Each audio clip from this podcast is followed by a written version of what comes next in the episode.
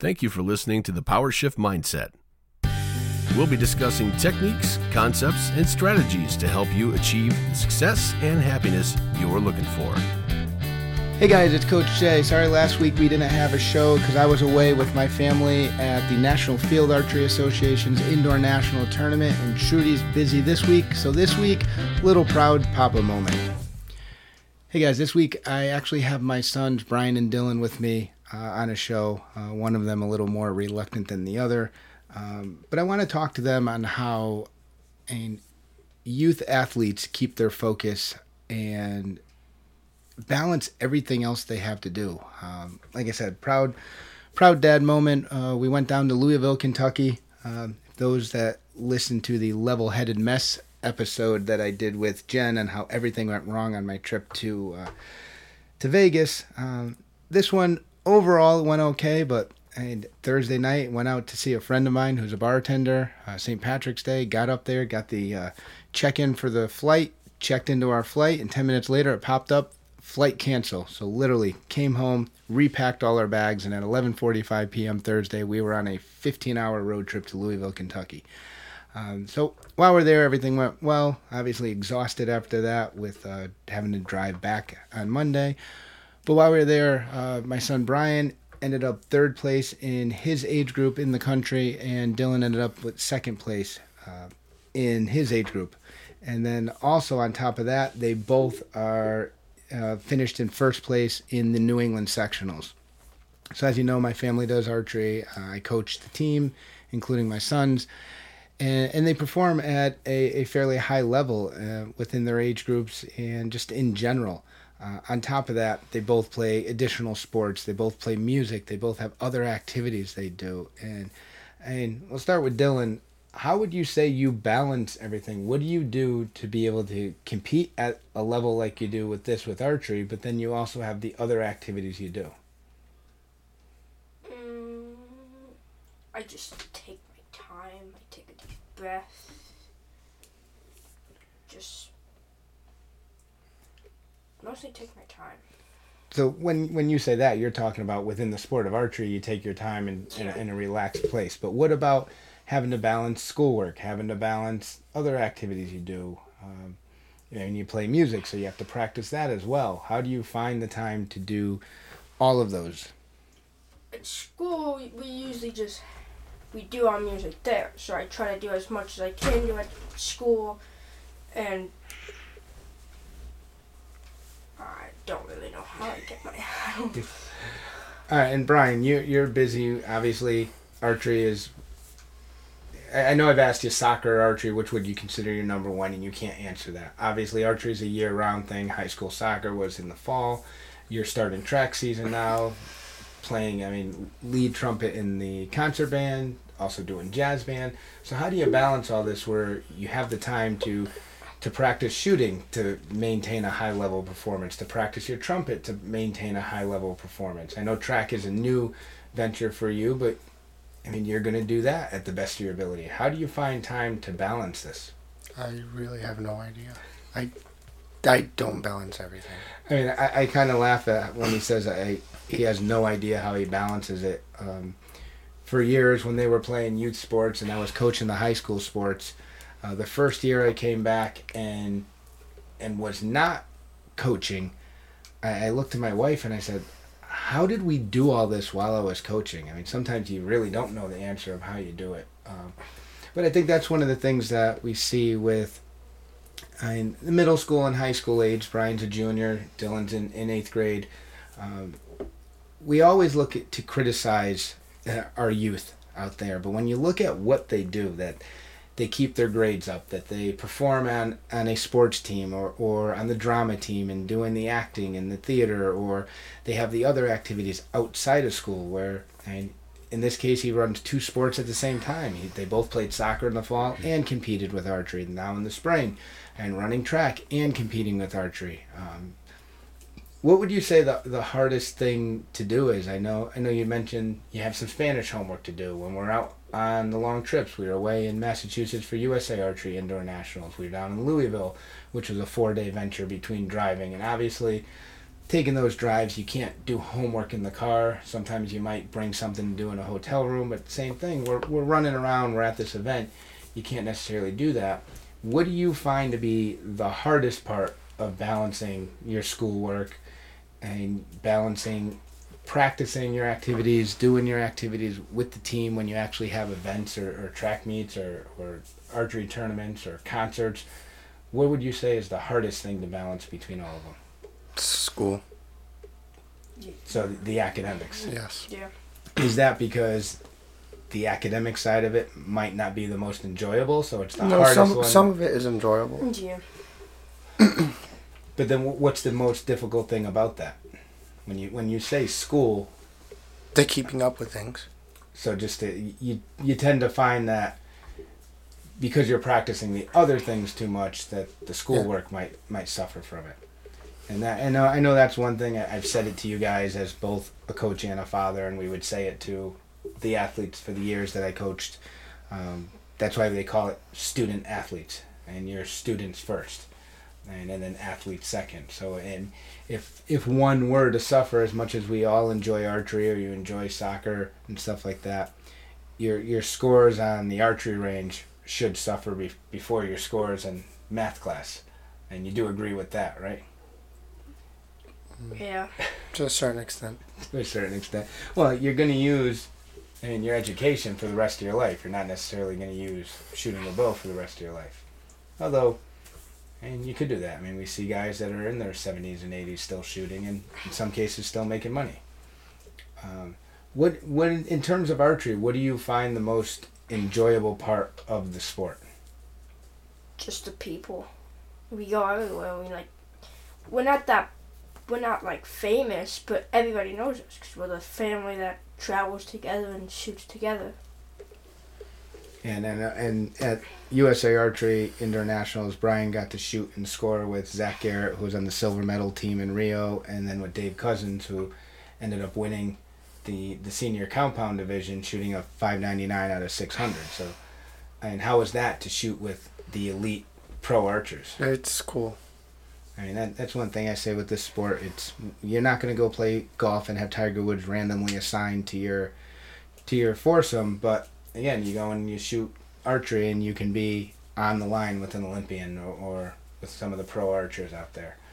And what what would you say moving forward would be the best way to balance activities? I know we're we're just coming out of the uh, indoor season where it's always packed. I mean, indoor archery, especially up in in the Northeast and New England, uh, it gets all crammed in. You'll start to see it pop up in November, and then it just gets crammed in January, February, March. Um, this year was still a little laid back because we're coming out of COVID, but for the most part, you can shoot a tournament within the state or regionally, and then you throw in a couple of the national ones. You can literally shoot an indoor tournament every weekend, January, February, March.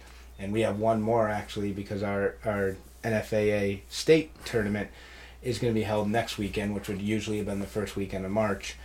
Uh, so now that we're coming out of that busy indoor season and, and outdoor for us won't start for another month or so, what what is your plan to keep keep your archery up, but then also make sure you balance your academics and, and then other activities you're doing, your music, make sure you, you stay at the top of your game with, with playing your instruments, staying in, in shape for and for track that you're doing now, but also making sure it's a it's a the right balance. So when soccer comes around, you're you're in the proper shape for that. I don't know. I don't know. Well, school stuff, just make sure like get it done like in school and don't well slack off or anything. And then when I get home, the after stuff like out of school stuff, then I start worrying about that.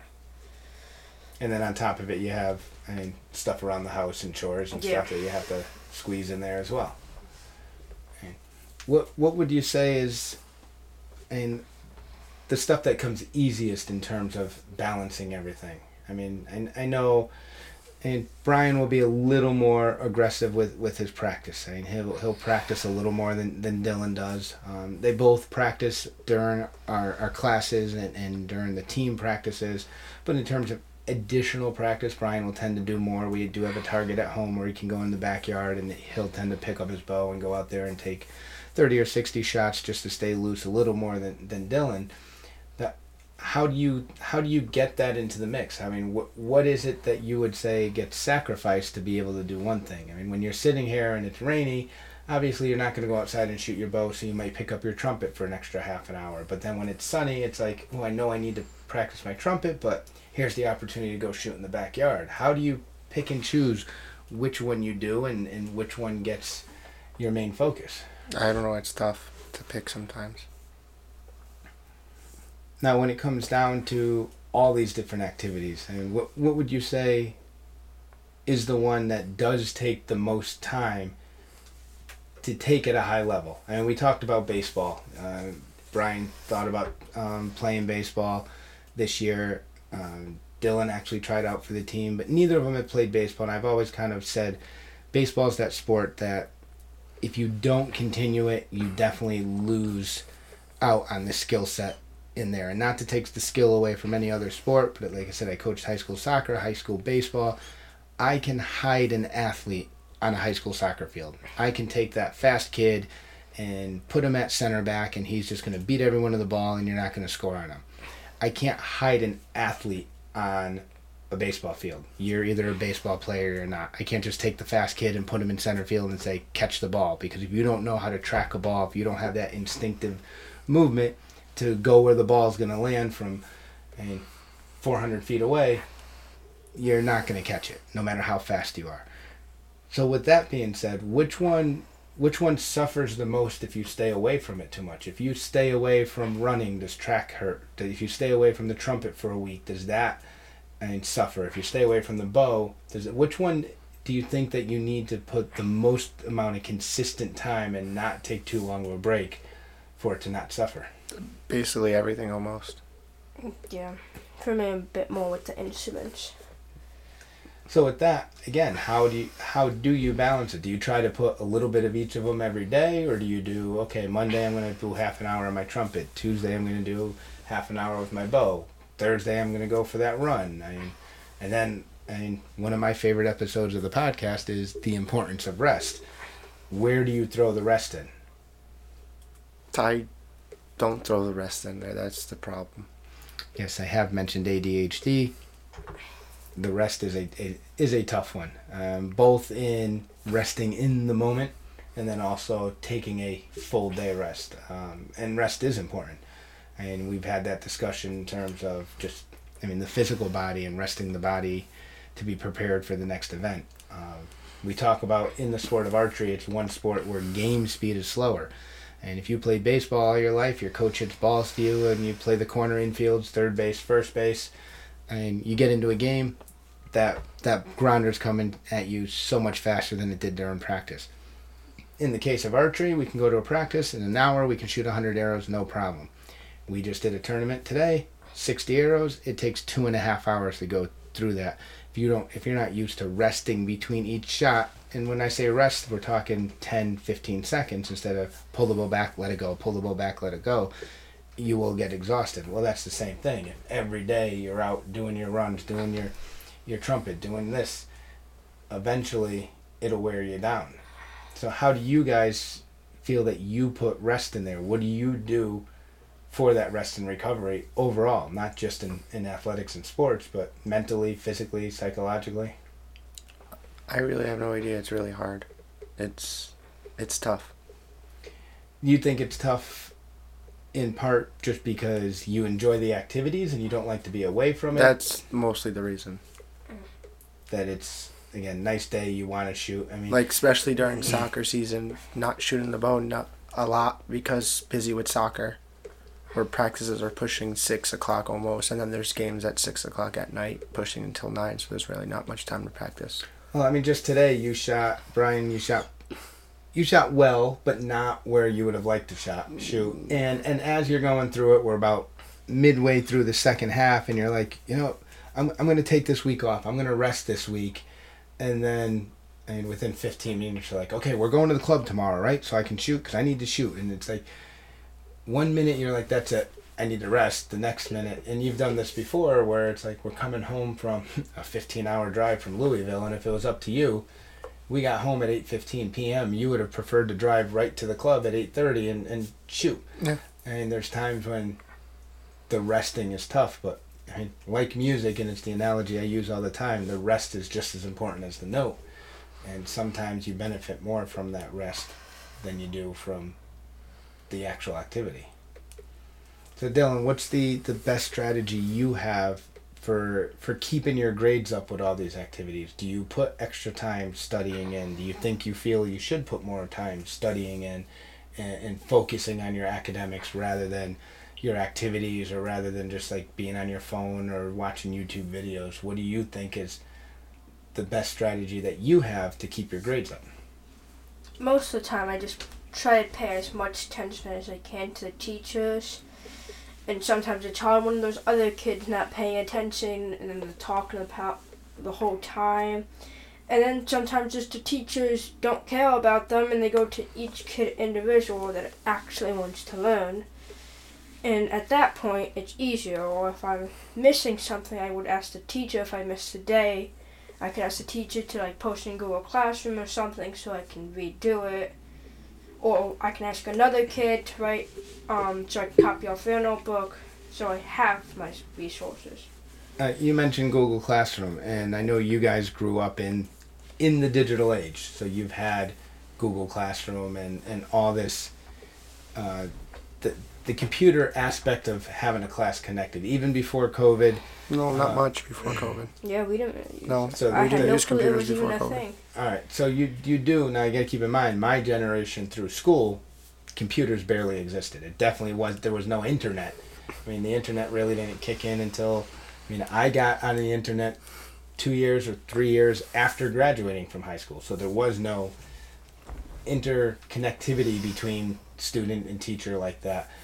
Do you find having this online system with school makes it easier, or is it does it feel almost less personal, where the, the teachers are almost a little more disconnected, where they It- it- they, they Yeah. feel they More can- disconnected. There's a program that we use for To a certain um, language extent. arts called Study Sync, my teacher he hates it, but um, it's harder because he has to pay attention to that and do that. But when, like my math teacher, he likes everything on paper, so now he does stuff where like, um, assignments he grades them out of a hundred, quizzes two hundred, and for him he said it's easy to grade like that instead of going on all different things and trying to fit them all together, it's just harder. My chemistry teacher doesn't use the Google Classroom. Yeah. Only if people are out. She thinks in person is more connecting with her students than online. Well, I know. Again, I I know you said that the Google Classroom just came out and, and used a lot more with, with COVID, and because we you were remote. I mean, like I said, Bryan, you're a junior. You came out of school of March of your freshman year. Yeah. You were your classroom was literally our living room couch for all of sophomore year. Dylan was in another room on the couch for all of his seventh grade year, and now you're back to semi-normal. It's as normal as it's been for for your It's the school closest normal it's been. Yeah. Right, but with those, I know for me, uh, when I went back to college a couple years ago, I ended up taking. I said, you know, I'm going to try my first online class, and it was a, a literature and composition class. You'd read a book, you'd basically do your your book report, your report on it, and you'd hand it in. So I'm looking online. I'm looking up the the books that I'm trying to do. I'm finding like mycollegeessay.com, mybookraport.org, and this doesn't sound right. So I email my professor and I ask for a meeting with her because again, my first time ever doing an online course, and I understand how to use computers. It's not an issue. She brings me in and she's like, "Oh no, you're in the wrong spot. You got to use the school library. This is how you access it." And I said, "You, you don't understand. The last time I did a report, we used the Dewey Decimal System in a card catalog, and I've shown you guys what that looks like." Where you literally pull out a drawer and it's got an index card for every Yep. book that's in the library, and then you walk down the aisles until you find the book. She's like, "Oh, this is so much easier. It's easier if you know the system."